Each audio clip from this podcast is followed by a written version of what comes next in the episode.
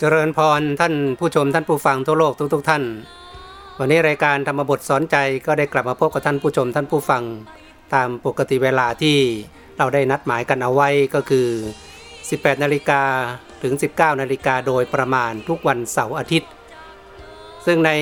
วันเสาร์นี้เราก็ได้นำเอาเรื่องราวดีๆ ที่มีปรากฏ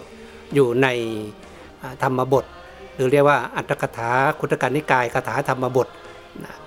ซึ่งเป็นบทธรรมที่พระภิกษุสัมมาเนนเวลาท่านได้ศึกษาเรียนรู้พระบาลีก็จะมาแปลกันพอเรียนผ่านพ้นไวยากรณ์ก็จะมาแปลที่เรียกว่าแปลธรรมบทธรรมบท ซึ่งมีเนื้อหาสาระที่หลายๆ เรื่องราว เราก็ได้นำเอาเป็นตัวอย่าง เพื่อเป็นอุทาหรณ์เตือนใจเป็นแนวทางในการดำเนินชีวิตที่ผ่านมาก็คงจะได้มีข้อคิดนะถ้าหากว่าท่านใด ไม่มีโอกาสได้ติดตามทุกตอนตั้งแต่เริ่มต้น ก็ไปติดตามดูได้ในช่อง YouTube ของพิมพ์ชื่อภาษาไทยนี่แหละนะพระมหาคองเขนสิริจันโทก็ได้ ก็จะมีหรือจะไปย้อนดูใน GBN ที่เราเอาไว้ในเพจของ GBN ก็ไปติดตามในแต่ละเรื่องราวที่ได้นำเอามานำเสนอ ก็คิดว่าคงจะเป็นอุทาหรณ์ให้ท่านทั้งหลายได้ เอาไปใช้ดำเนินชีวิตกันที่ถูกต้องตามแนวทาง ตามหลักคำสอนของพระสัมมาสัมพุทธเจ้า วันนี้ก็เช่นเดียวกัน เราได้นำเอาเรื่องที่เราตั้งชื่อหัวข้อว่า เทวราชแห่งดาวดึงตอนที่หนึ่งเพราะว่าเนื้อหาค่อนข้างจะยาวนิดนึงก็คงจะมีตอนตอนหนึ่งตอนสองในเรื่องของเทวราชดาวดึงนั้นก็เป็นประวัติการสร้างบารมีของเท้าสกกะเทวราช พระองค์นี้พระองค์ปัจจุบันที่ อยู่ในยุคปัจจุบันนี้ เพราะว่าตำแหน่งเท้าสกกะหรือตำแหน่งพระอินทร์ที่คนไทยเราเรียกกัน เป็นตำแหน่งเป็นตำแหน่งกลาง เป็นตำแหน่งสากลคล้ายๆตำแหน่งของประธานาธิบดีตำแหน่งของนายกรัฐมนตรีเนี่ยก็มีการหมุนเวียนเปลี่ยนกัน แล้วแต่บุญบารรมีของแต่ละคนแต่ในยุคแต่ละสมัย แต่ตำแหน่งนั้นดังใช้ชื่อเดิม ก็เรียกว่าเท้าสกกะเทวราช หรือที่อย่างที่บอกไปว่าคนไทยเราเรียกกันว่าพระอินทร์พระอินทร์คราวนี้ในการที่จะเป็นเท้าสกะเทวราชเนี่ยบางคนก็มีความสงสัยเอ๊ะมันมีจริงหรือไม่มีจริงนะก็เลยตั้งหัวข้อประเด็นกันขึ้นว่าในในจุดเริ่มแรกว่า พระอินทร์มีจริงหรือไม่นะหรือมีจริงไหมในความสงสัยตรงนี้ก็ไม่ใช่ว่าพวกเราถือคนบางส่วน ในยุคปัจจุบันนี้จะสงสัยกันเท่านั้น แม้คนในยุคก่อนในยุคของพระสัมมาสัมพุทธเจ้า ก็มีความสงสัยเหมือนกัน ในเรื่องนี้เกิดขึ้นก็คือเจ้าลิชวีพนามว่ามหาลินะมหาลิเนี่ยมีโอกาสได้ไปฟังเทศฟังธรรมพระสัมมาสัมพุทธเจ้า แล้วพระพุทธเจ้านั้นได้ตรัสเกี่ยวกับเรื่องสักกะปัญหาสูตร ก็คือเป็นพระสูตรที่พระพุทธเจ้าตรัสถอมตัดตรัสตอบ กับเท้าสกกะเทวราช ซึ่งเคยเคยได้นำเอาไปนำเสนอ ถ้าเราได้ย้อนไปดูในอนุบาลฝันในฝันวิทยา ก็จะมีการกล่าวถึงเรื่องราวของสักกะปัญหาสูตรนะว่าพระเท้าสกกะเทวราชนั้นน่ะได้ไปเห็นเทพบุตรตนหนึ่ง ซึ่งอดีตเคยเทพบุตรสองตนนะสองท่านที่เคยบวชเป็นพระภิกษุ แล้วก็ อุบาสิกาที่เคยใส่บาตรและสุดท้ายอุบาสิกานั้นนะ่ะได้ไปเกิดเป็นเทวดาชั้นสูงกว่า ส่วนพระภิกษุนั้นดันกลับกลายไปเกิดว่าเป็น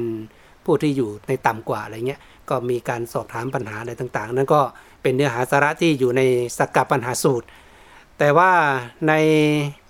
วันนี้จะเป็นการกล่าวถึงเรื่องการสร้างบารรมีของการไปเป็นเท้าสกกะเทวราช จุดเริ่มต้นนั้น พระเจ้าลิชวีประนามว่ามหาลิได้ฟังเรื่องราวที่พระเจ้าตรัสโอ้มันเหมือนว่าพระเจ้าตรัสละเอียดเหลือเกินว่าท้าสกะมีลักษณะเป็นอย่างไรมีหน้าตาเป็นอย่างไรมีการเป็นอยู่เป็นอย่างไรได้พูดได้คุยได้สนทนาอะไรอย่างนี้ เกิดความสงสัย ก็เลยเข้าไปถามพระสัมมาสัมพุทธเจ้าว่า พระพุทธเจ้าข้าเท้าสักกะเนี่ยหรือพระอินมีอยู่จริงหรือไม่ ระพุทธเจ้าก็เลยตรัสตอบว่ามีอยู่จริง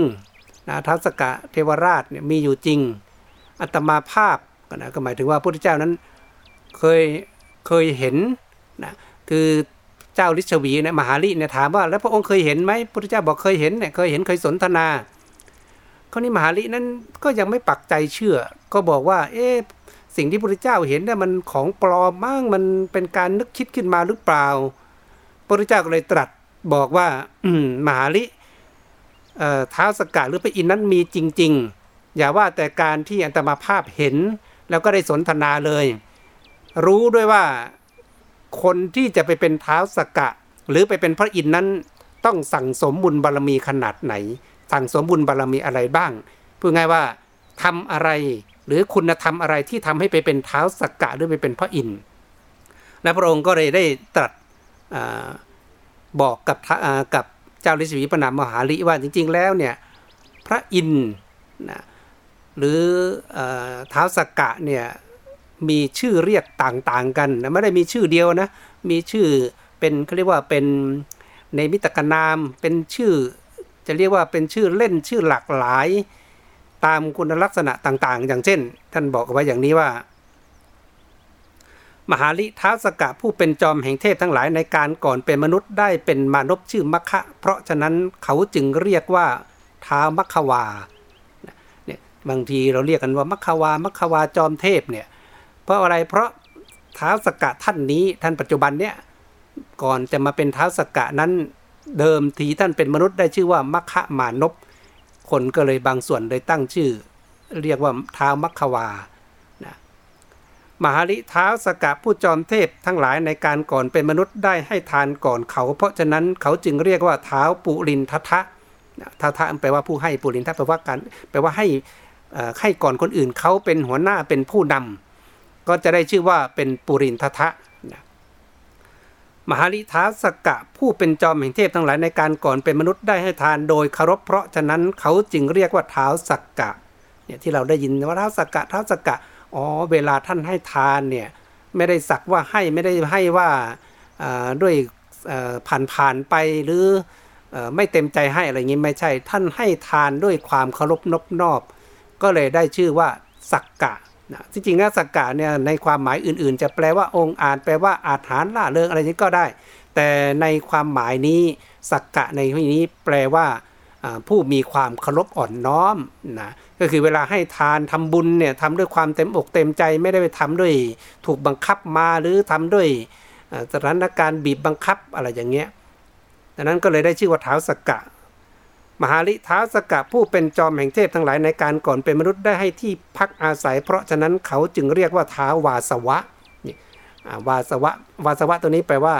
พักอาศัยนะก็เลยได้เป็นชื่อ เป็นชื่อเหมือนว่าคุณธรรมที่คอยบริการช่วยเหลือคนเดินทางให้ได้ที่พักอาศัยต่างๆ ก็เลยได้ชื่อว่าท้าวาสวะนะมหาลิท้าวสกะผู้เป็นจอมแห่งเทพทั้งหลาย ทรงดำริข้อความตั้งพันได้โดยครู่เดียว เพราะฉะนั้นเขาจึงเรียกว่าสหัสสักขะอ๋อสหัสสักขะคือสหัสสามแปลว่าพันนะคือสักขะแปลว่าคิดคิดเรื่องราวทีเนี่ยเหมือน เนื้อเอเรื่องแต่ละเรื่องที่คิดเนี่ยฟึดเดียว จะเรียกว่าเป็นคนที่มีหัวคิดไว ถ้าเป็นคนปัจจุบันก็เรียกว่า หัวไบรอะไรประมาณนั้นนะหรือว่าเป็นพวกอัจฉริยะ แต่ว่าเท้าสกการนี่เป็นเกิดด้วยกำลังบุญของท่านนะเวลาท่านคิดอะไรมันจะเป็นจะเห็นเป็นช่องทางที่เป็นเเรื่องราวเป็นพันๆภายในแค่แวบเดียว ก็เลยได้ชื่อว่าเท้าสหัสสกะ มหาลินางอสุรกัญญาชื่อสุชาดาเป็นประชาบดีของเท้าสกะผู้เป็นจอมแห่งเทพทั้งหลาย เพราะฉะนั้นเขาจึงเรียกว่าเท้าสุธรรมบดีนะคือมีเดี๋ยวเราเล่าต่อไปเนี่ยก็จะมีว่านางสุชาวดีสุชานางสุชัมบดีเนี่ยนางสุชาดาเนี่ยมาเป็นมเหสีของเท้าสกกะได้อย่างไรอะไรยังไงนะคำว่า สุธรรมบดีก็แปลว่ามีนางสุชาบดีเป็นมเหสีอะไรอย่างนั้นนะเป็นผู้อยู่ใกล้ชิดก็ว่ากันไป มหาลิท้าสกะผู้เป็นจอมแห่งเทวดาจอมเทพทั้งหลาย เสวยรสมบัติเป็นอิสริยาธิปัตย์แห่งเทพทั้งหลายชั้นดาวดึง เพราะฉะนั้นเขาจึงเรียกว่าเทวานมินทะนี่ไงคือได้ชื่อว่าเทวานมินทะนมินทะเนี่ยก็หมายถึงว่าความเป็นใหญ่แห่งเทวดาแห่งนครเทพหรือปกครองเทพเนี่ย ก็เลยได้ชื่ออย่างนั้น อันนี้ก็เป็นชื่อเรียกที่มีความหลากหลาย แต่ก็เป็นคนคนเดียวกัน เรียกด้วยชื่อดั้งเดิมก็มีเรียกด้วยคุณธรรมเรียกเรียกด้วยกิริยาอาการที่กระทำนะหรือเรียกว่าบุญกุศลที่สั่งสมเอาไว้ในความเป็นมนุษย์ก็ไปเป็นชื่อปรากฏ จะเรียกอย่างไรก็ตาม ก็จะเป็นคนคนเดียวกันก็คือเท้าสักกะเทวราช แห่ง สวรรค์ชั้นดาวดึงผู้เป็นเทวราชะก็คือราชาแห่งเทวดาชั้นดาวดึงจริงๆแล้วตาวติงสาหรือดาวดึงเนี่ยถ้าแปลโดยโดยลักษณะของอภาษาที่เป็นก็เรียกว่าคำนวณนับหรือจำนวนนับเนี่ยก็จะใช้เป็นตาวติงสัแปลว่า 33นะแต่ถ้าหากว่าแปลถอดศัพท์มาอีกแบบหนึ่งนะบางแห่งท่านก็แปลว่า ตาวติงสานะตาติงสามแปลว่าพื้น ตาวะแปลว่าก่อน ถ้าถ้าถอดศัพท์มาเป็นอย่างนี้ก็แปลว่า พื้นที่เกิดก่อน เอ๊ะทำไมแปลอย่างนั้น อ๋อการกำเนิดเกิดขึ้นของโลก ซึ่งเราต้องย้อนกลับไปดูในพระสูตรที่พระพุทธเจ้าได้ตรัสเกี่ยวกับเรื่องการกำเนิดเกิดขึ้นของโลกเหล่านี้นะจะเรียกเป็นเรื่องของอคันจสูตรก็ดี หรือเป็นเรื่องอการขยายความเกี่ยวกับเรื่องราวการกำเนิดโลกอะไรประมาณนี้ก็จะมีเมื่อถึงคราวเวลาจุดกำเนิดเกิดขึ้นของโลก สมมติยกตัวอย่างนะหลังจากที่โลกสลายไปแล้วเนี่ยก็จะมีฝนตกในทั่วจักรวาลนะแล้วก็ตกต่อเนื่องนะแล้วก็จะมีลมชนิดหนึ่งอุ้มฝนเอาไว้ จากนั้นก็จะมีการตกตะกอนนะเป็นเหมือนก้อนน้ำแข็งลอยอยู่ในอวกาศประมาณนี้นะก็จะเป็นการตกตะกอนของฝุ่นในจักรวาล และเมื่ออตะกอนนั้นค่อยๆ งวดลงงวดลงตะกอนดินนั้นอะ ที่อยู่ในเหมือนก้อนน้ำแข็งนั่นนะก็จะเกิดเป็นแผ่นดินเป็นเหมือนวุ้นขึ้นอยู่ตรงนั้นอะเขาเรียกเป็นจุดกำเนิดของแผ่นดิน ท่านบอกว่าตรงเนี้ยมันเป็นจุดกำเนิดที่เป็นพื้นเมื่อถึงเวลาที่เกิดการตั้งของจักรวาลแล้วเนี่ยมันจะอยู่ที่สวรรค์ชั้นดาวดึงเขาก็เลยบอกว่าพื้นที่เกิดก่อน อันนี้ก็เป็นอีกตำรับตำราหนึ่งซึ่งเราค่อยไปว่ากันไปค่อยเจาะหาความรู้กัน แต่ในตอนนี้เนี่ยเราจะมาขยายความกันถึงว่า แล้วอะไรล่ะเป็นเหตุทำให้ไปเป็นพระอินทร์พระพุทธเจ้าตรัสต่อไปเลยว่า มหาลิท้าสกะถึงความเป็นท้าสกะ ด้วยสมาทานวัตบทเจ็ดใดวัตบทเจ็ดนั้น เป็นอันท้าสกะจอมเทวดา เป็นมนุษย์ในการก่อนได้สมาทานให้บริบูรณ์เอาละสิเเราต้องมาศึกษาว่าไอ้วัตบทเจ็ดเนี่ยคืออะไรบ้างนะคือข้อวัดปฏิบัติที่ทำให้ไปเป็นเท้าสกะเทวราชเนี่ยมีอะไรบ้างล่ะท่านบอกเลยว่าวัตบัตวัตบทเจ็ดที่ทำให้ไปเป็นเท้าสกกะไปเป็นเทวดาเป็นเทวราชหรือเป็นราชาแห่งเทวดานั้นน่ะมีอยู่ด้วยกัน7ประการ มีอะไรบ้างหนึ่งก็คือเราพึงเป็นผู้เลี้ยงมารดาบิดาตลอดชีวิต นี่ท่านใดอยากจะไปไปเป็นเทวดาอย่างน้อยดาวดึงเนี่ยอย่างข้อที่หนึ่งเลยนะต้องบำรุงเลี้ยงดูบิดามารดาตลอดชีวิตคำว่าตลอดชีวิตก็คือก็คือตลอดชีวิตของตัวเราเอง หรือตลอดชีวิตของบิดามารดา คือถ้าท่านอายุยืนกว่าเรา เราตายก่อนก็แสดงว่าตลอดชีวิตของเรานั้นเราดูแลท่านมาอย่างเต็มที่ หรือถ้าหากว่าท่าน เราอายุยืนกว่าท่าน ก็เลี้ยงดูท่านจนกระทั่งถึงวาระสุดท้ายของชีวิตของท่าน อย่างนี้คือไม่ได้ปล่อยทิ้งปล่อยขว้างบางคนพอมารดาบิดาแก่เท่ามา แล้วก็โอ้ลำคาญท่านปล่อยให้ท่านอยู่คนเดียวเดียวดายซึ่งปัญหาปัจจุบันเนี้ยก็จะมีข่าวคราวประเภทนี้มากขึ้นมากขึ้นนะบางคนน่าสงสารมากนะปล่อยพ่อปล่อยแม่อยู่ตามบ้านนอกคอกนา บางทีทำหากินยังไม่ รอดเลย ต้องอาศัยคนอื่นเขาเอาข้าวปลาอาหารไม่พอประทังชีวิต ตามหาลูกประกาศหาลูกหาหลานไม่มีใครสนใจใยดีเนี่ยทิ้งทิ้งคว้างคว้างตั้งอย่างนี้เป็นสิ่งที่น่าเศร้าสังเวชใจดังนั้นบิดามารดาเนี่ยเป็นผู้มีพระคุณ ถ้าหากว่าเราอยากจะได้บุญจากตรงนี้ อย่างน้อยจะได้ส่งผลให้เราไปเกิดเป็นเทวดา ก็ต้องเลี้ยงดูบิดามารดาให้ดีนะเลี้ยงดูท่านทั้งสภาวะกายสภาวะใจนะ ก็คือ เออมีข้าวของเครื่องใช้มีทรัพย์สินเงินทองต่างๆ ที่จะให้ท่านดูแลท่าน ก็เลี้ยงท่านดูให้อิ่มหนำสำราญนะได้ไม่ให้เจ็บไข้ได้ป่วยก็เอาไปดูแลรักษากันให้ดี ในส่วนหนึ่งส่วนที่สองก็คือ อย่าให้ท่านต้องมาทุกข์ทรมานใจจากการความข้อวัดปฏิบัติหรือความประพฤติความประพฤติของเราเอง ถ้าหากว่าใครประพฤติชั่วโอ้โหกินเหล้าเมายาสูบบุหรี่เสพยา เตะพ่อเตะแม่ทำร้ายแย่งเงินแย่งทองท่านท่านหาเงินมาไม่ได้ก็ทำร้ายท่าน ซึ่งข่าวเหล่านี้ไม่น่าเกิดขึ้นนะ มันคือลูกที่ทำชั่วขนาดเนี้ยแต่มันก็มีให้เห็นเป็นประจำโดยปัจจุบันนี้มันก็จะยิ่งมากขึ้นมากขึ้นมันน่าแปลกมาก นั่นแสดงว่าลักษณะของการหล่อหลอมอบรมเขาในภาวะที่เขายังเป็นเด็กหรือในภาวะที่เขายังรับรู้ รับการสั่งสอนถ่ายทอดเนี้ยมันมาไม่ดี พื้นฐานมาไม่ดีพูดง่ายว่าศีลธรรมคุณธรรมเบื้องต้นนั้นนะ่ะมันไม่เข้าไปอยู่ในใจ นั่นก็เลยกลายเป็นว่า โอ้โหพวกยาเสพติดระบาดกันทั่วเลย สุดท้ายเอาอยากได้ยามาเสพไปบังคับพ่อแม่ไปหาเงินหาทองไม่ได้ก็ โอ้บางคนทำร้ายบางคนถึงฆ่า ถึงฆ่าพ่อฆ่าแม่ก็มี บางคนก็อยากจะได้ รถมอเตอร์ไซค์ไม่มีก็ไปบีบบังคับ พ่อแม่ถึงแก่เท่าแล้วจะไปหาเงินมาจากไหนล่ะนะก็ไปบังคับท่านบางคนอยากจะได้มือถือใหม่ อยากจะได้ iPad อยากได้ไอ้ของฟุ่มเฟือยต่างๆที่มันตามกระแสโลกอะ่ะไม่มีเงินมีทองก็ต้องไปบังคับ ขนาดว่าพ่อแม่บางคนนับเหรียญแล้วนับเหรียญอีกไม่พอก็ยังถูกตบถูกตีเพื่อจะไปหาบีบให้ท่านไปหามาให้ได้ไปกู้หนี้ยืมสินมาให้ได้อย่างเนี้ย ประเภทนี้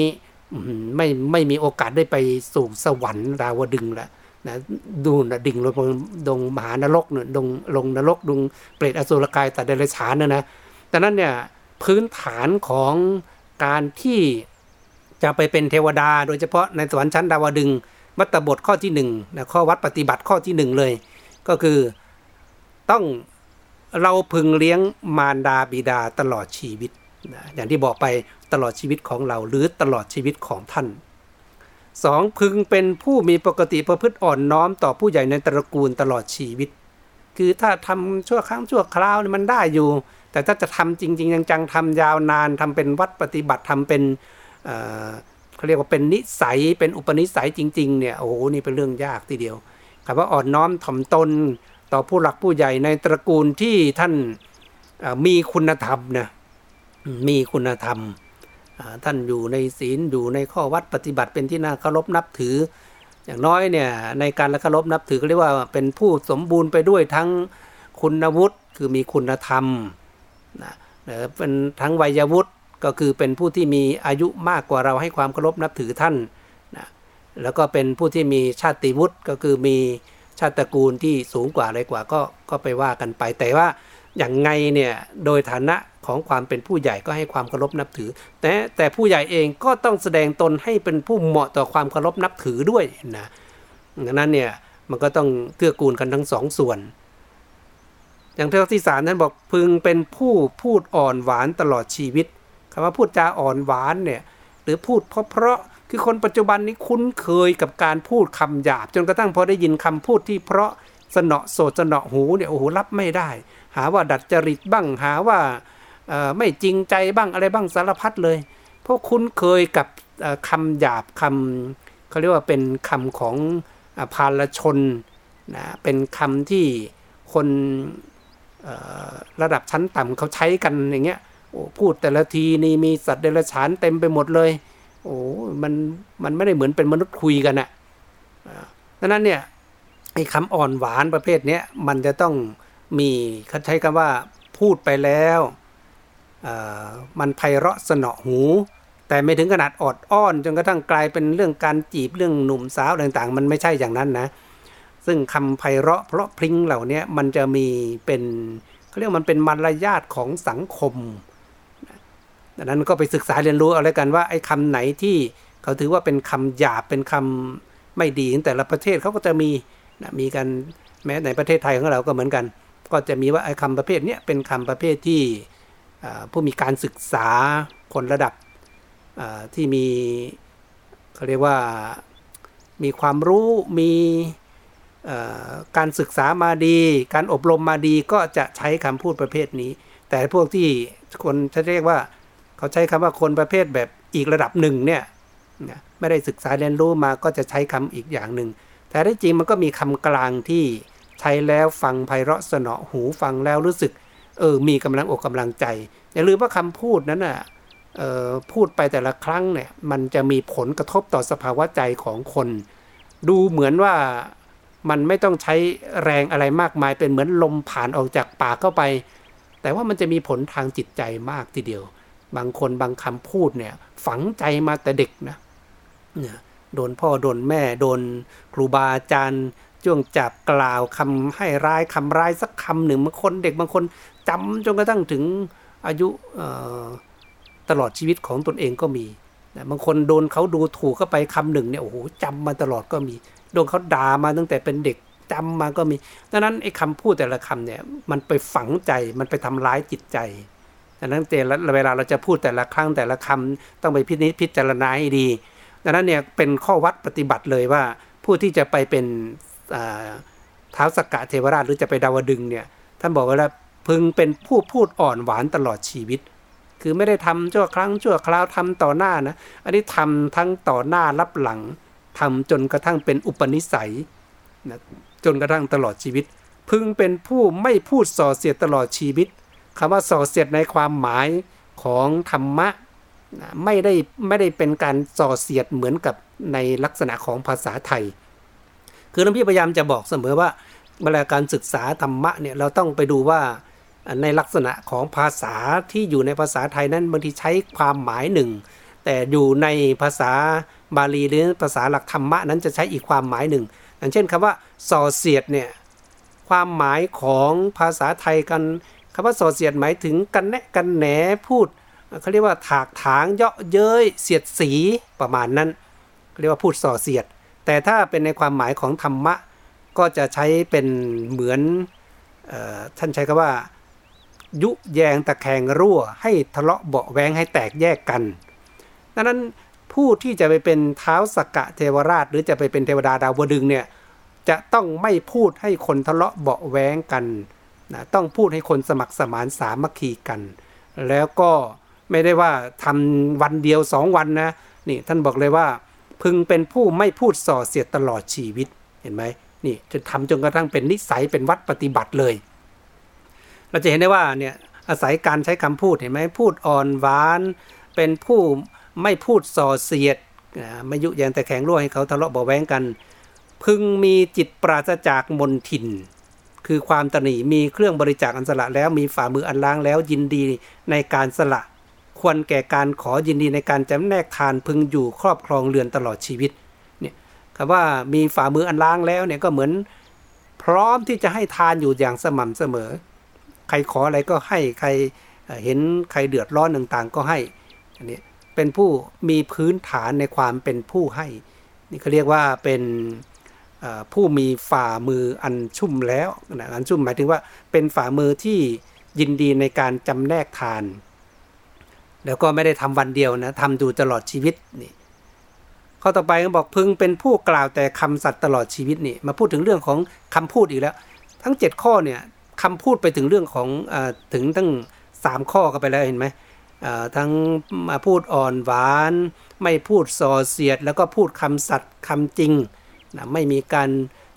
โกหกมดเท็จ ไม่มีการเสริมเติมแต่งที่ทำเพื่อผลประโยชน์อะไรอย่างเงี้ยไม่ใช่ ถ้าเป็นภาษาไทยเราใช้พวกว่าพวกที่เฉลียหรือเลียประมาณในความหมายนะในความหมายของภาษาไทยที่ใช้คำพูดเนี่ยลักษณะนี้ก็ยังไม่เข้าขายในการที่จะไปเป็นเท้าสกัดเทวราชต้องพูดคำสัตย์จริง แต่ว่าเวลาพูดเนี่ยก็ต้องมีเทคนิคในการพูดต้องพูดแบบอ่อนหวาน แล้วก็ต้องอพูดเพื่อไม่ให้คนทะเลาะเบาแวงแตกแยกกันอย่างนี้นะอ่า ท่านบอกต่อไปว่า พึงเป็นผู้ไม่โกรธตลอดชีวิตโอ้จะถูกเขาเยอะยุแยงตะแคงรั่วอะไรยังไง หรือเป็นคนเขาเยอะเย้ยถากฐานยังไงก็ไม่โกรธนั่นเป็นสิ่งที่ทำยากนะ แต่ว่า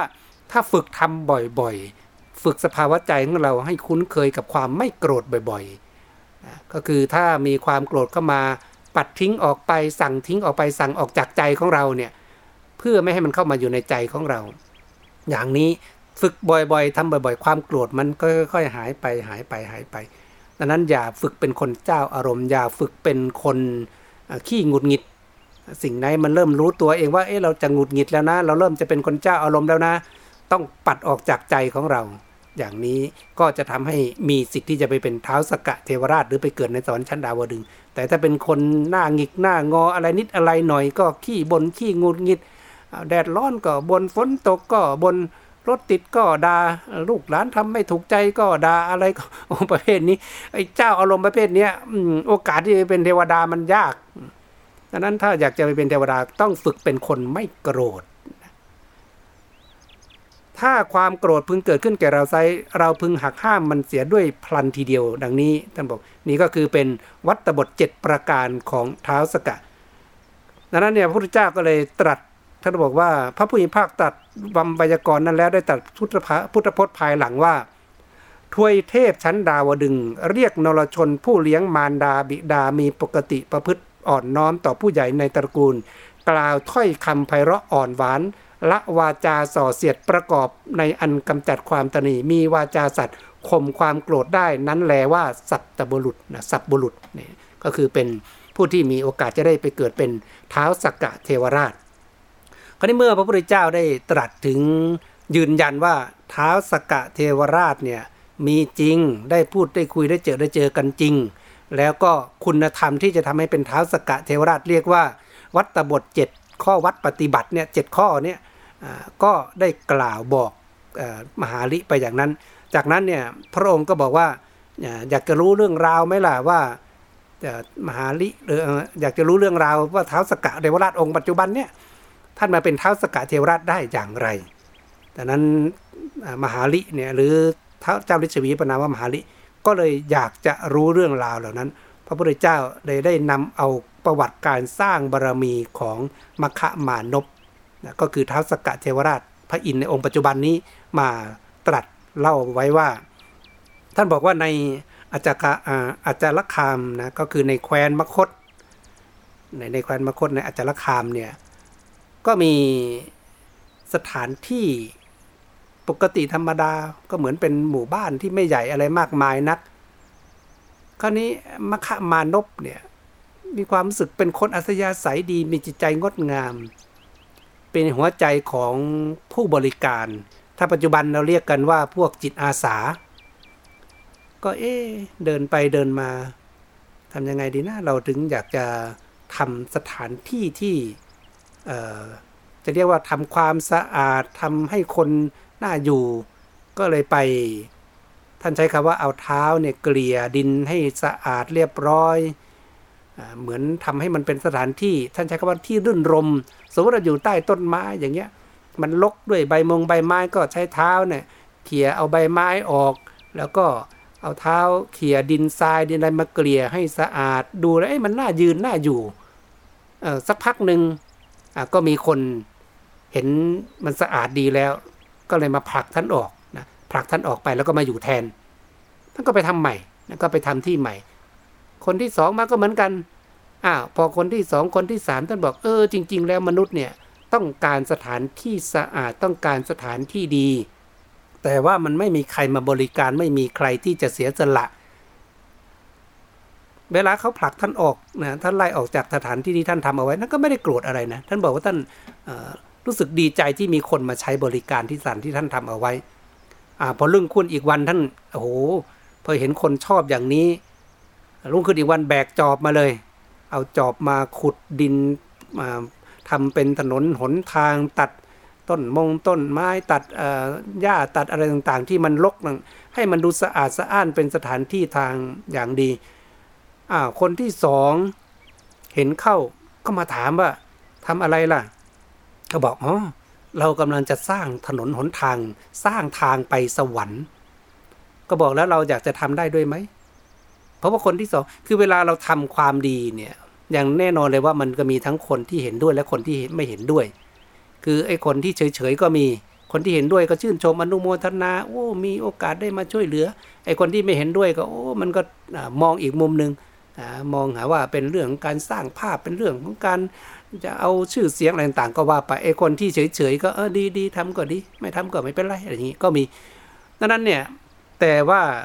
มคะมานพนี้ท่านเจอบุคคลที่มีจิตใจงดงามคล้าย ๆกันนี่เราจะเป็นคำต่อไปที่ว่า เออ มันจะเกิดเป็นสามัคคีบุญไงพอคนที่สองมาคนที่สามคนที่สี่คนที่ห้า มันก็จะดึงดูดกันมาเห็นไหมเริ่มต้นคนทำความดีเพียงแค่คนคนเดียว ก็รวบรวมกันจะได้ถึงสามสิบสามคน โอ้โหสามสิบสามคนเนี่ย ก็เป็นพลังเป็นกลุ่มใหญ่เลย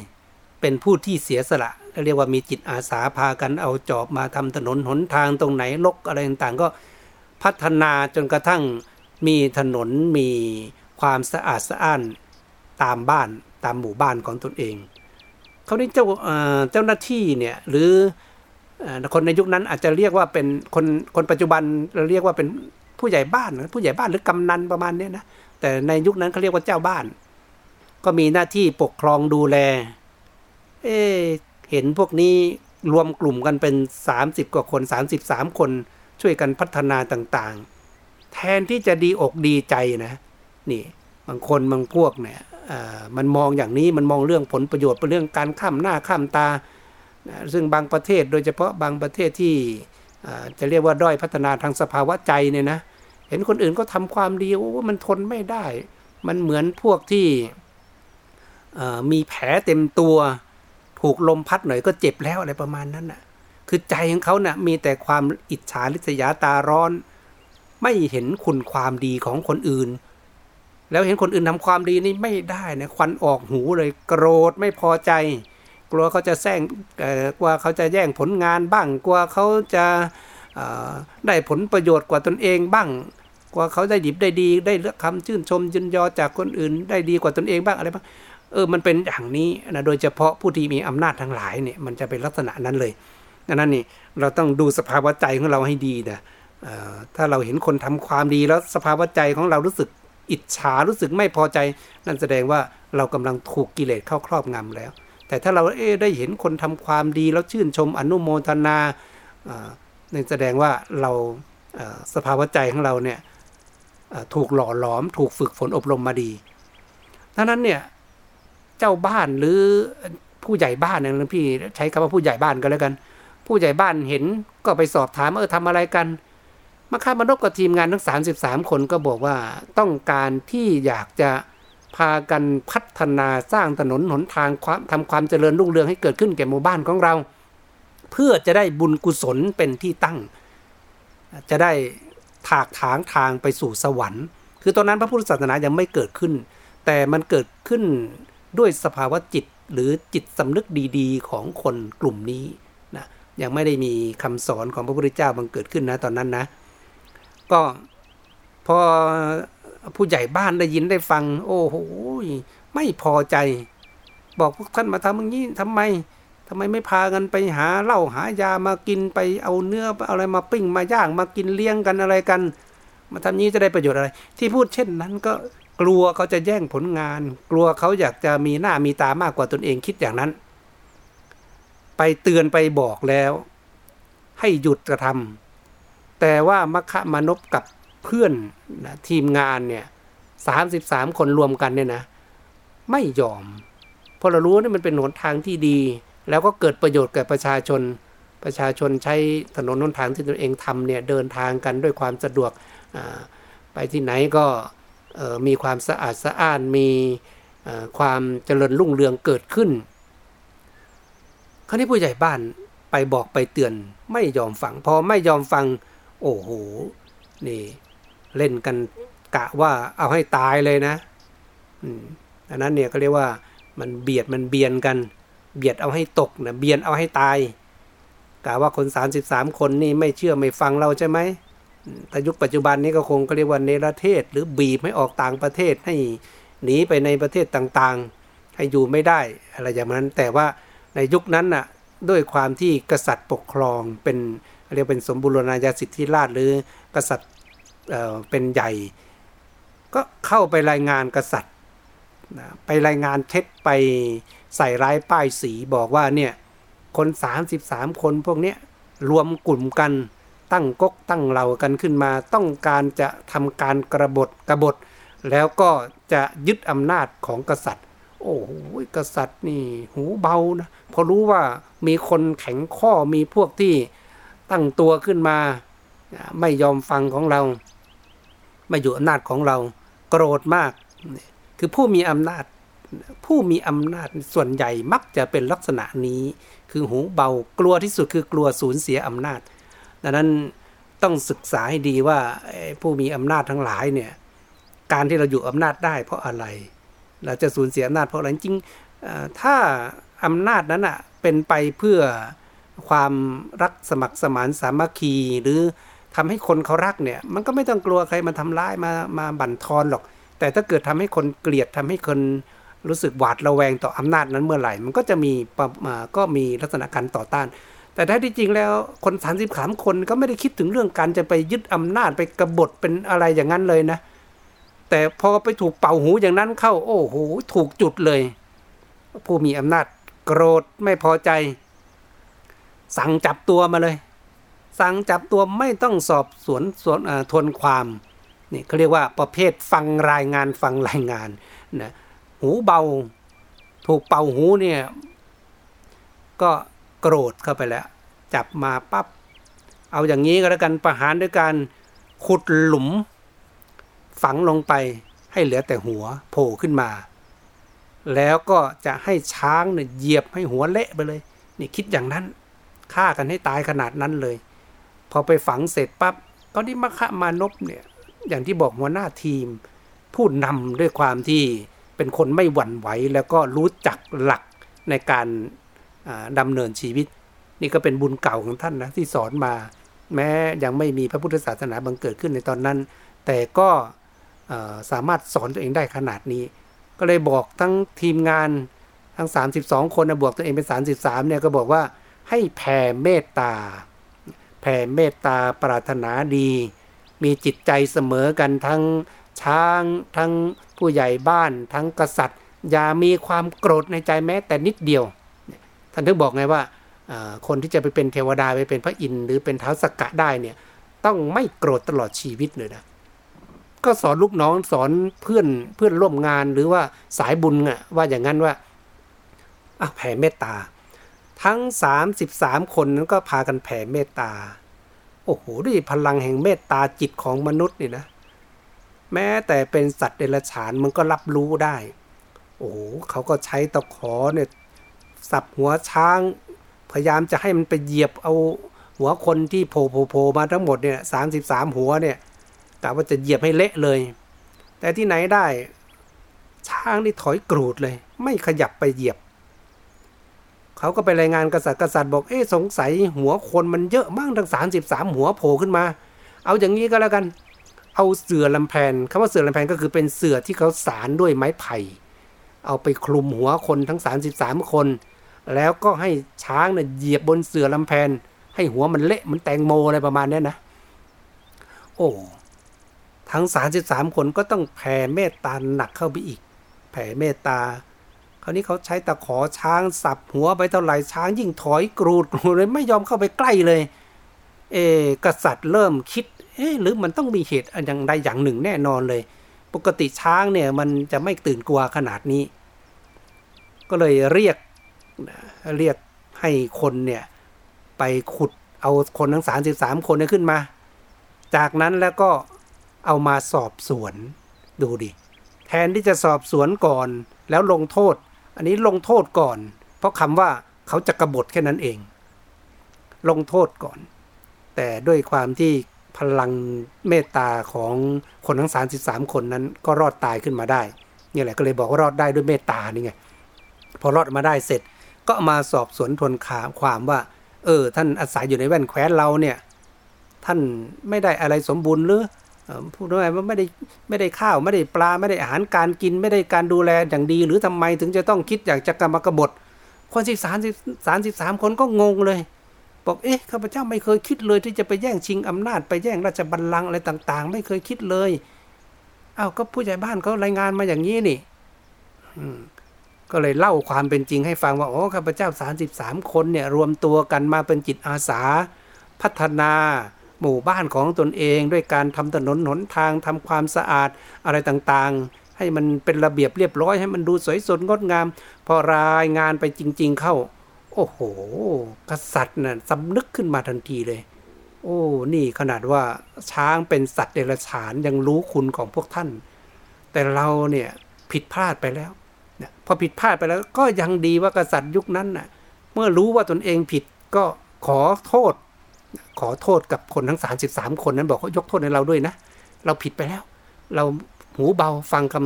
ำยุแยงของอผู้ใหญ่บ้าน เอาอย่างนี้ก็แล้วกัน เราจะให้โอกาส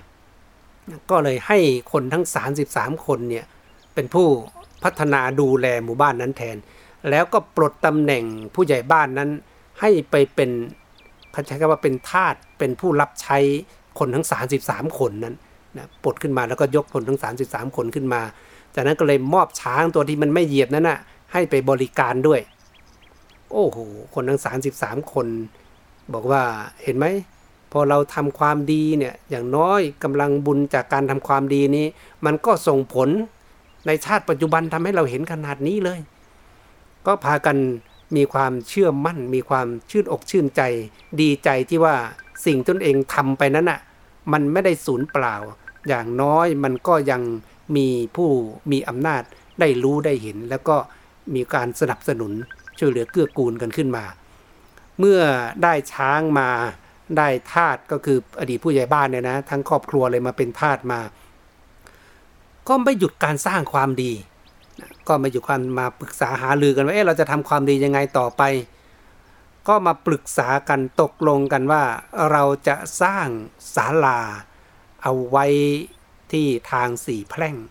ศาลานี้สร้างไว้ทำไมสร้างไว้เพื่อที่อยากจะให้เป็นที่พักที่พักของคนเดินทาง ก็พากันมาปรึกษาหารือกัน แต่ในการสร้างศาลานี้ก็มีข้อแม้อย่างหนึ่งว่าแม่เเวลาเราสร้างบารรมีอะไรต่างๆเลยนะ อืม ผู้หญิงหรือภรรยาเนี่ยมันโอ้มันเรื่องราววุ่นวายนั่นแสดงว่าแต่ละคนก็รู้สึกว่าเอื่อมละอากับนิสัยของสตรี คือนี้เป็นความรู้สึกของพวกเขาอะนะก็เลยมาตกลงกันทั้ง 33 คนว่าเราจะร่วมสร้างกัน แต่พวกเราจะไม่ให้ผู้หญิงมาเกี่ยวข้องเขานี่ในบ้านของท่านมคะมานพเนี่ยท่านก็จะมี ภรรยาอยู่ถึงสี่ท่านเลยนะ เออภรรยาของมคะมนพก็คือ ชื่อนางสุนันทานางสุจิตรา สุธรรมมา สุชาดาสีสุเนี่ย เกิดความสงสัยของคนบางกลุ่มบางพวกว่าเอา้า มีภรรยาสี่คนผิดศีลข้อที่สามหรือไม่ เอาละสิ เออ มันผิดไหม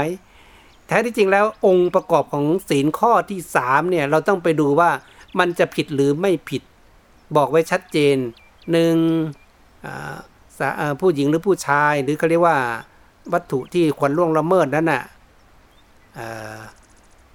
เป็นสามีหรือเป็นภรรยาพูดง่ายว่ามีเป็นคนมีเจ้าของแล้วหรือยังนะถ้าเขาเป็นจะมีคนมีเจ้าของแล้วคือ เป็นสามีเป็นภรรยาคนอื่นอยู่แล้ว อย่างนี้สอง มีจิตคิดอยากจะไปล่วงละเมิดทางเพศนะสามมีความพยายาม มีความพยายามอาจจะมีการใช้เงินล่อใช้ตำแหน่งหน้าที่การงานใช้คารลมอะไรต่างๆนะมีความพยายาม แล้วก็ข้อที่ 4 ก็คือออย่างอวัยวะนะอย่างอวัยวะเพศให้จดกันอันนี้ก็เรียกว่าผิดศีลข้อที่3นะเรียกว่าอาคารมีนิยฐานหรืออผู้หญิงผู้ชาย หรือคนนั้นอะ เป็นคนมีเจ้าของแล้วสองอมีจิตคิดจะร่วมมีมีเพศสัมพันธ์สามพยายามสี่ได้ร่วมอย่างเงี้ยก็ผิดศีลข้อที่สามดังนั้นในทั้งสี่ท่านเนี่ยถ้าทั้งสี่ท่านมีความตกลงปรงใจกัน คือวัฒนธรรมประเพณีในยุคนั้นนะแล้วก็สมมติว่าภรรยาคนที่หนึ่งก็อนุญาต แล้วก็ครอบครัวของฝ่ายหญิง ก็เห็นดีเห็นงามอะไรอย่างเงี้ยนะ อันนี้มันก็ไม่ได้เข้าข่าย แต่ถ้าหากว่าฝั่งใดฝั่งหนึ่งเขาอย่างผู้หญิงที่คนที่สองที่สามที่สี่เนี่ยทั้งหมู่ญาติเขาดูแลอยู่เขาก็ไม่เห็นด้วย วัฒนธรรมประเพณีเขาก็ไม่อนุญาตกฎหมายเขาก็ไม่อนุญาตอย่างเงี้ยไปทำเข้ามันก็ผิด มันมีองค์ประกอบอยู่ดังนั้นก็ไปศึกษาเรียนรู้ดู แต่ยังไงยังไงเนี่ยพระพุทธศาสนาเราก็ยังสนับสนุนให้เป็นผัวเดียวเมียเดียว อย่าไปนอกใจ อย่าไปคบชู้ อย่าไปคบซ้อน อย่าไปอะไรต่างๆ แต่นี่มันเป็นเหตุเกิดก่อนในยุคของพระพุทธเจ้า แต่ถ้าจะเรียกว่าเอาองค์แห่งศีลมาจับจะผิดโดยร้อยเปอร์เซ็นหรือไม่ มันก็ไม่ได้ผิดร้อยเปอร์เซ็นแต่มันก็อยู่ในเครือข่ายลักษณะเหมือนผู้หมกมุ่นในการมารมนะแต่ว่าเมื่อมีมาทั้งสี่คนไปแล้วเนี่ย มคะมานพก็คงจะมีความรู้สึกลำคาญเหมือนกันทั้งสีสุเนี่ยนะก็คงจะมีการทะเลาะเบาแวงกัน แม้แต่ภรรยาของเพื่อนๆที่อยู่ด้วยกันเนี่ยก็คงจะมีโอ้โหปัญหามากมายไก่กอง โดยส่วนใหญ่ในลักษณะของการสรุปมาอันนี้เขาก็ไม่ได้ว่าเป็นเป็นการดูถูกสตรีแล้วนะ แต่เมื่อมันเป็นพื้นฐานเขาเรียกว่ามันเป็นเป็นนิสัยติดตัวมา สภาวะของผู้หญิงมักจะจู้จี้กับขี้บ่นกับว่าจู้จี้ก็โอ้อย่างนั้นอย่างนี้นะส่วนแรกๆก็ใช้ปาก พอนานเข้าก็ใช้นิ้วชี้อย่างเดียว จะเอาอย่างนั้นจะเอาอย่างนี้สุดท้ายเนี่ยสามีก็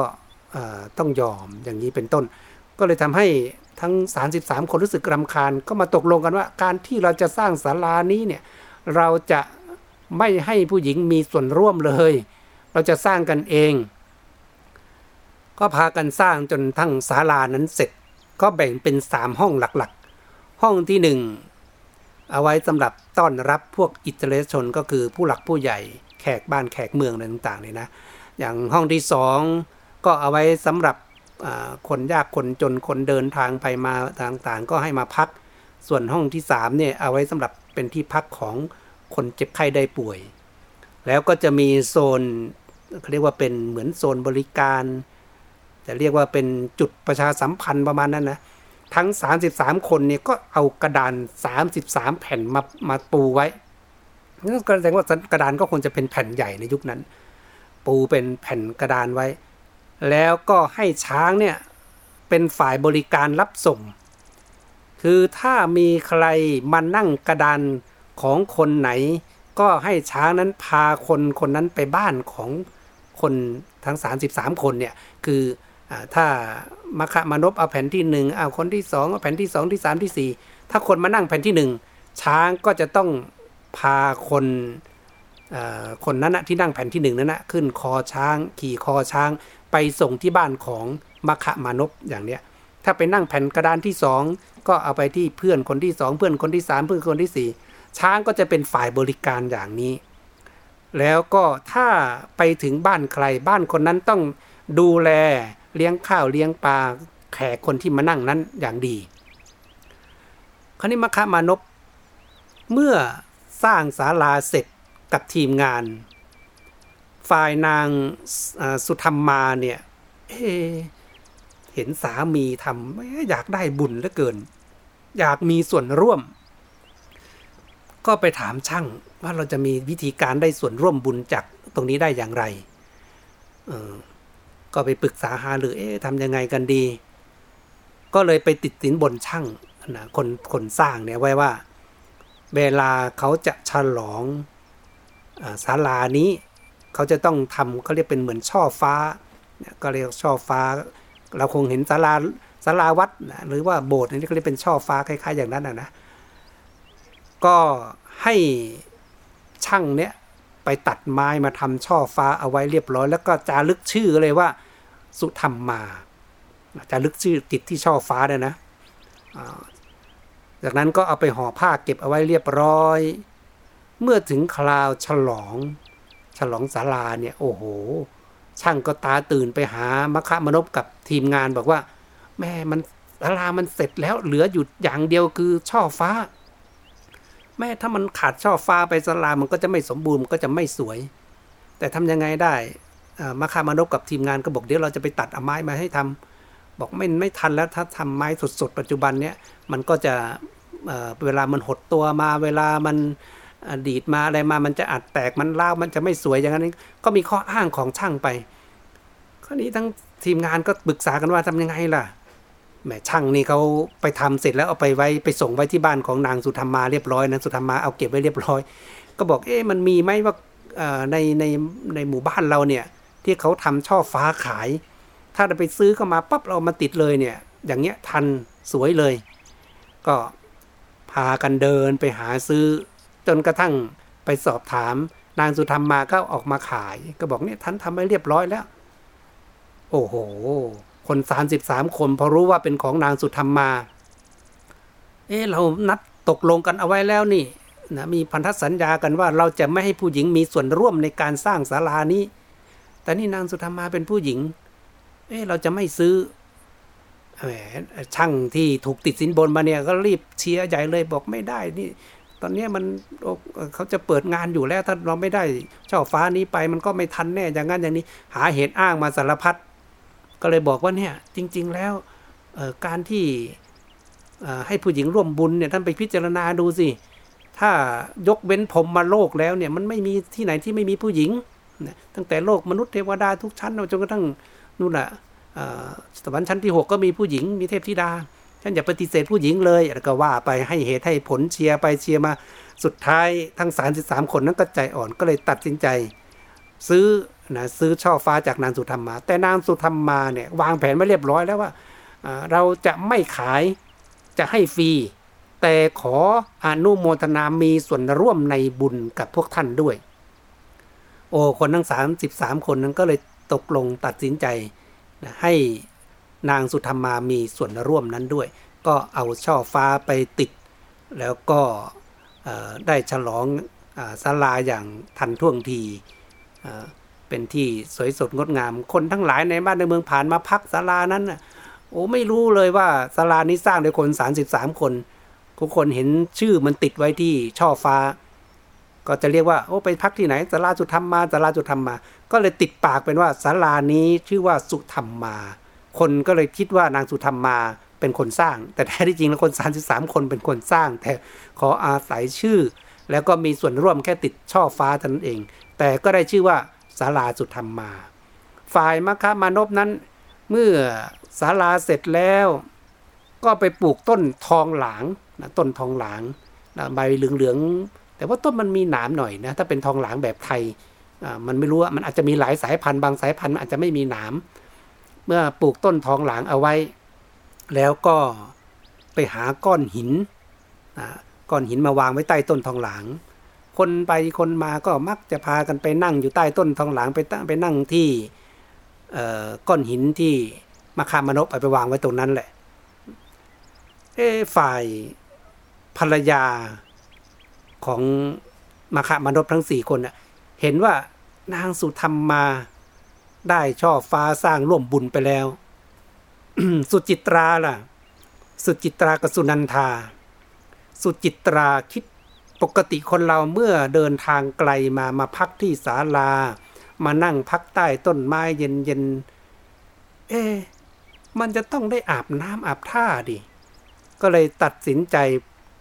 ไปจ้างคนมาขุดสระเอาไว้ใกล้ๆศาลานั้นนะขุดสระเอาไว้ประดับเพื่อให้คนมีโอกาสได้ไปอาบน้ำพอคนเดินทางมาก็พากันลงไปอาบน้ำไปดื่มน้ำก็แสดงว่าขุดสระใหญ่เหมือนกันนะ ก็ได้ชื่อว่าสสุจิตราเนี่ยก็ได้บุญจากส่วนนี้ไป ส่วนว่าภรรยาอีกคนหนึ่งนางสุนันสุนันทา สุนันทาก็คิดโอ้โหสุนสุธรรมมาเขาก็ได้บุญไปแล้ว สุจิตราเขาก็ได้บุญไปแล้ว เออเราก็อยากจะได้บุญบ้างทำอะไรดีล่ะ คนเราเมื่อมานั่งพักนอนพักอาบน้ำอาบท่าขึ้นมา เดินขึ้นมามันก็ต้องน่าจะเห็นสวน เห็นดอกไม้อะไรต่างๆ สวยสดงดงามที่มันถึงจะชื่นอกชื่นใจ ก็เลยไปประดับนะก็เรียกว่าตกแต่งเป็นสวน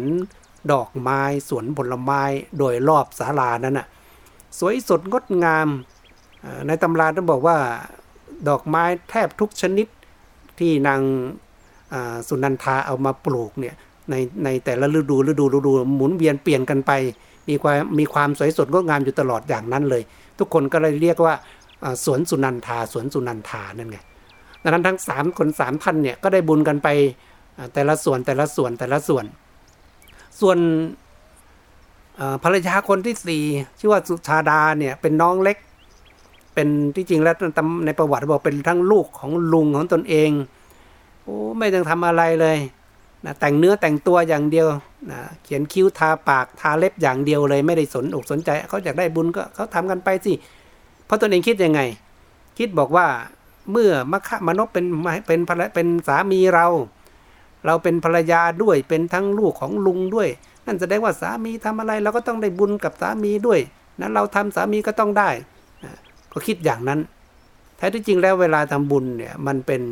กุศลของของคนละส่วน ก็เรียกว่าไทยทำใครได้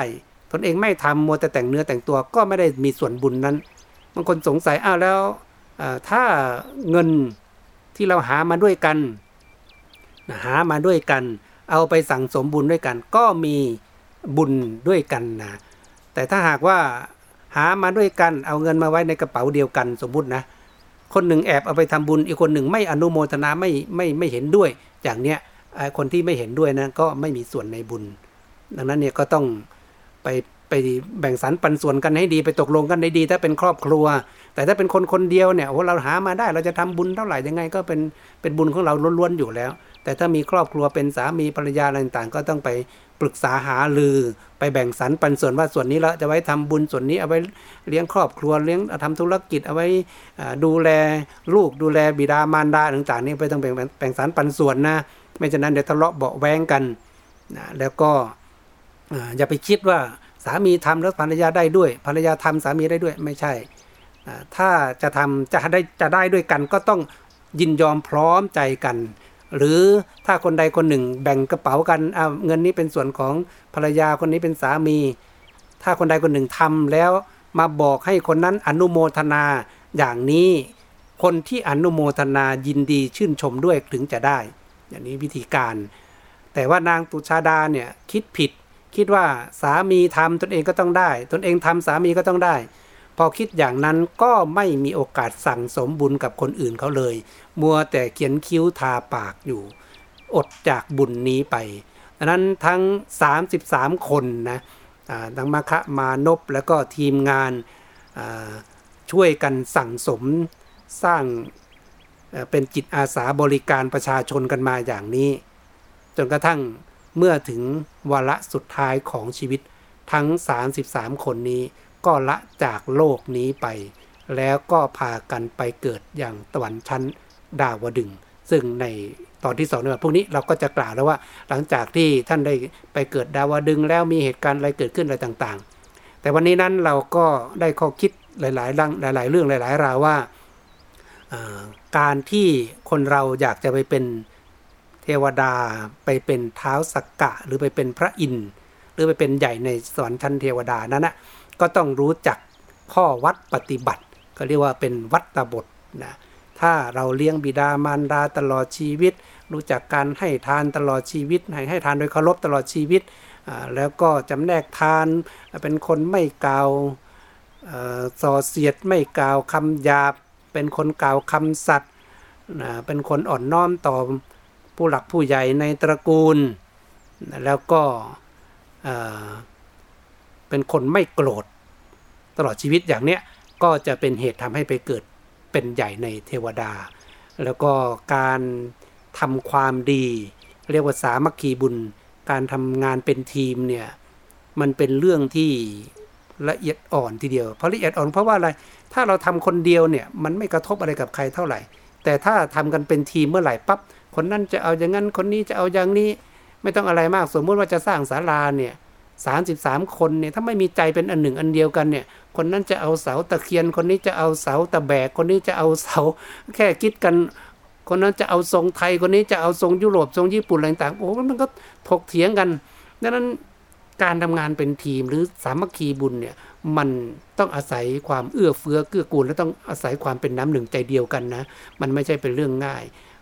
แต่ถ้าหากว่าทำได้แล้วมันก็จะสนับสนุนส่งเสริม แล้วเกื้อกูลซึ่งกันและกันเหมือนทั้งมคะมานพนี่ไงท่านก็อาศัยกำลังบุญเขาเรียกเป็นสามัคคีบุญเกี่ยวเนื่องกันด้วยบุญ ไปไหนไปเป็นทีมด้วยกัน แล้วก็ข้ออีกข้อหนึ่งก็คือการแผ่เมตตาเป็นสิ่งที่สำคัญมากยังไงยังไงเนี่ยในแต่ละวันโดยเฉพาะก่อนจะนอน ก็ให้เรารู้จักรู้การนั่งแผ่เมตตา ฝึกเอาไว้ แต่ถ้าแผ่ได้ตลอดแผ่ได้ดีแผ่ได้ทั้งวันมันก็ดีแหละ แต่ถ้าเกิดว่าอย่างน้อยๆเนี่ยถ้ามันแผ่ยังไม่ได้ทั้งวัน มันแผ่ยังไม่ได้ตลอดก็แผ่เฉพาะในช่วงอาก่อนนอนก็แผ่เมตตาให้สรรพสัตว์ตื่นนอนมาก็แผ่เมตตาให้กับสรรพสัตว์อย่างเนี้ยแผ่ไปฝึกแผ่เอาไว้ การแผ่เมตตาคือมีความรักความปรารถนาดีต่ออเพื่อนมนุษย์และสรรพสัตว์ทั้งหลาย ถ้าเราฝึกไปอย่างนี้สภาวะใจของเราก็จะค่อย ๆ หลุดจากความ อาฆาตความพยาบาทปองลาย ไปในก็จะเป็นบุคคลที่มีหน้าตาผ่องใสหลับก็หลับฝันดี ตื่นก็ตื่นด้วยความสดชื่นอย่างนี้เป็นต้นนะนั้นก็ฝากพวกเราเอาไว้ว่าการจะไปเป็นเทวดา ก็ด้วยวัดปฏิบัติเรียกว่าวัดตบทเจ็ดแล้วก็การแผ่เมตตาก็มีพลานิสงอย่างมหาศาลสำหรับวันนี้ก็ขออนุโมทนาสาธุการ ให้บุญรักษาให้ทุกท่านมีแต่ความสุขความเจริญ มุ่งมาปรารถนาสิ่งใดในทางที่ชอบประกอบปริกุศล ขอความปรารถนานั้นจงเป็นผลสำเร็จจงเป็นผลสำเร็จจงเป็นผลสำเร็จ ขอให้มีดวงตาเห็นธรรมเข้าถึงธรรมพระพุทธเจ้าโดยง่ายโดยเร็วพลันไปทุกภพทุกชาติ ตราบกระทั่งเข้าสู่พระนิพพานจงทุกท่านทุกประการเธอ